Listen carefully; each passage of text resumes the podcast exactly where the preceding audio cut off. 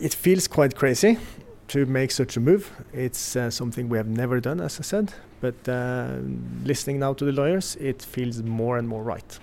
And we're doing it on behalf of a big national and big global movement that are demanding climate justice.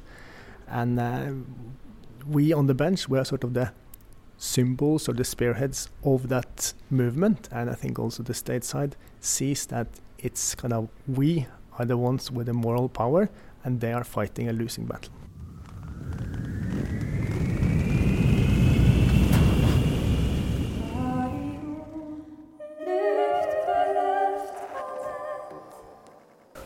Well, um, I'm uh, Truls. I'm currently leading Greenpeace here in Norway. um, have been doing that for uh, quite some years. Um, have uh, two kids and uh, live here in Oslo. Um, most of my, time in Greenpeace, I've been involved in the climate uh, fight. Uh, it's been about climate policy, renewable energy, oil drilling, the carbon budget, the unburnable carbon, oil drilling in uh, vulnerable areas like the Lofoten, Arctic. Uh, also had fights with uh, our state-owned oil company on, on other issues. Uh, their involvement in, in Canadian tar sands, which is the most dirty oil exploration on the planet. It took us, I think, seven years to get them out of there, but uh, in the end they conceded. And, uh, and and the next goal is to get them out of other frontiers, including the Arctic. Brain searching why I became a sort of environmentalist. Uh, it's of course now it's it's job, uh, but it's also hobby. Um, I think I uh, often trace it back to to um, what's it called, Ungdomsskolen, uh, college when I was around uh, 14. Uh, I, I, did a project on on presenting findings from a book. which ended up being a, a fantastic book called uh, Gaia, the World Environmental Atlas, which went through, I think, a 300 page uh, thing with lots of graphs and illustrations, showed sort of the environmental crisis in, uh, in, in all areas, from biodiversity loss to climate change to, uh, to uh, soil erosion, um, overpopulation, everything was already in there, and this was in uh, 86, 7 ish. All of the problems that we're struggling with now were easily accessible and well known for a 14 year old at that time, which is a bit sad. um, I didn't join environmental activism immediately after that, but I was sort of it was on my radar and concentrated on yeah having fun with my friends and uh, explore nature and uh, Boy Scout and all these things, but no activism. Uh, until uh, uh, at some stage um, I had to choose university and uh, and was discussing whether I should be sort of go for for what's it called medicine or or maybe something else. Uh, and I didn't get access to the to the medicine studies. So uh, so uh, it ended up being being natural resource management, because I thought I would be able to work and study outside because I thought outside was good.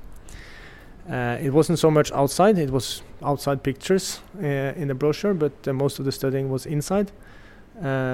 but it was a good sort of fundament for for more and deeper environmental understanding um, and uh, a bit more activism through those years. We were involved in the fight against the building new fossil fuel fired uh, power plants uh, in Norway. Uh, I did also some student democracy work with some environmental elements. Uh, and after some time, I was I was uh, um, asked if I would apply for a position at Greenpeace, um, which I said, "Hmm, sounds interesting. I'm bored of this student democracy." Uh, it's a bit too narrow. Um, and, uh, and since then, I've been uh, I've been in Greenpeace.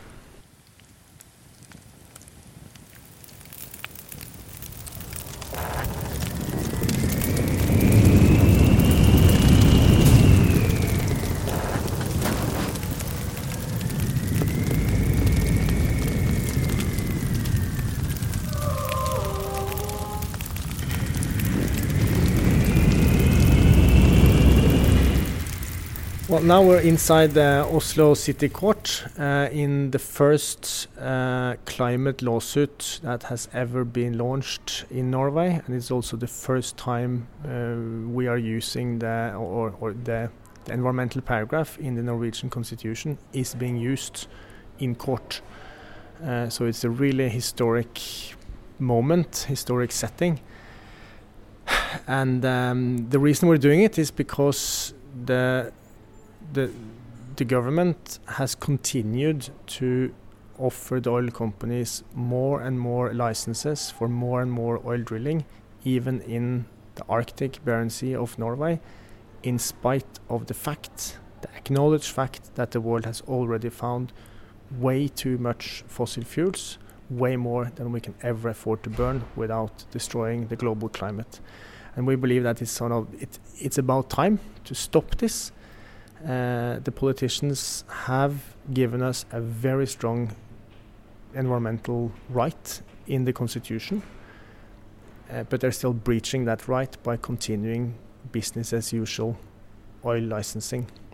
So together with with uh, with Nature and Youth, another environmental organization here in Norway, we have taken that decision to give more licenses to the oil companies, even after signing the Paris Climate Agreement, to court and um, it feels quite crazy to make such a move. It's uh, something we have never done, as I said. But uh, listening now to the lawyers, it feels more and more right.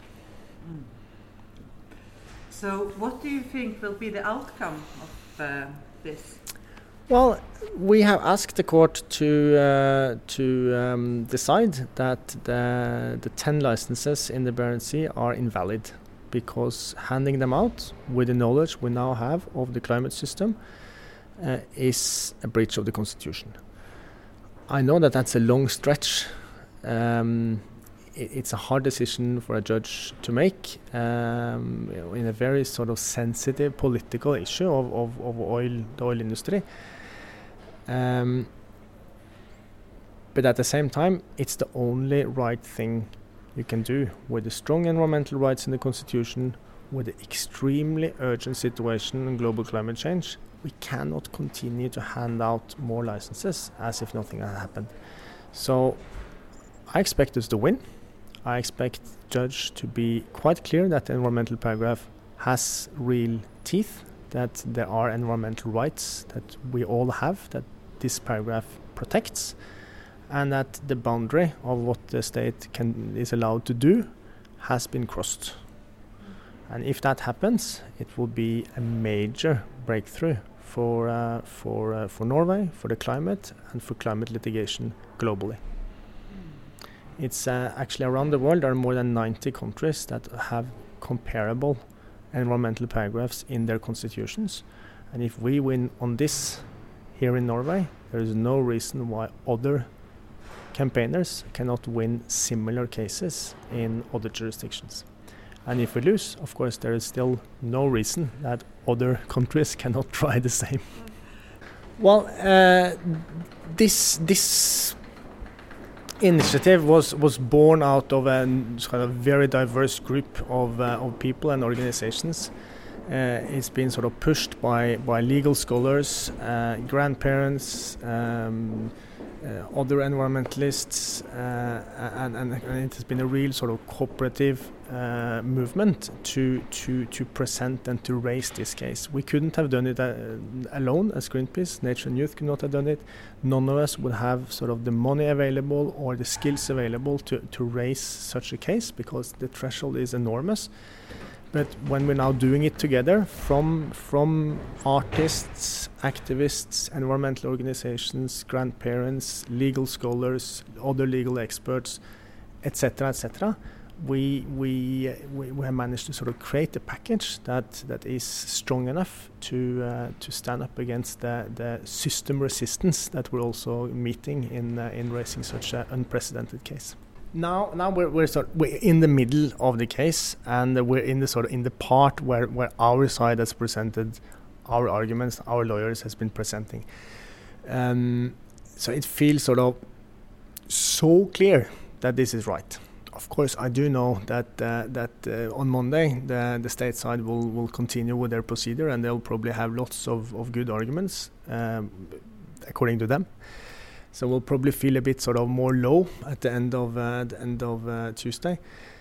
Um, but uh, right now, I'm super proud that we managed to take this step together. I'm super proud that we have sort of the entire global organization of Greenpeace uh, behind us. We have hundreds of thousands of people that have signed up. We have thousands of people that have donated money to this particular case, and we're doing it on behalf of a big national and big global movement that are demanding climate justice.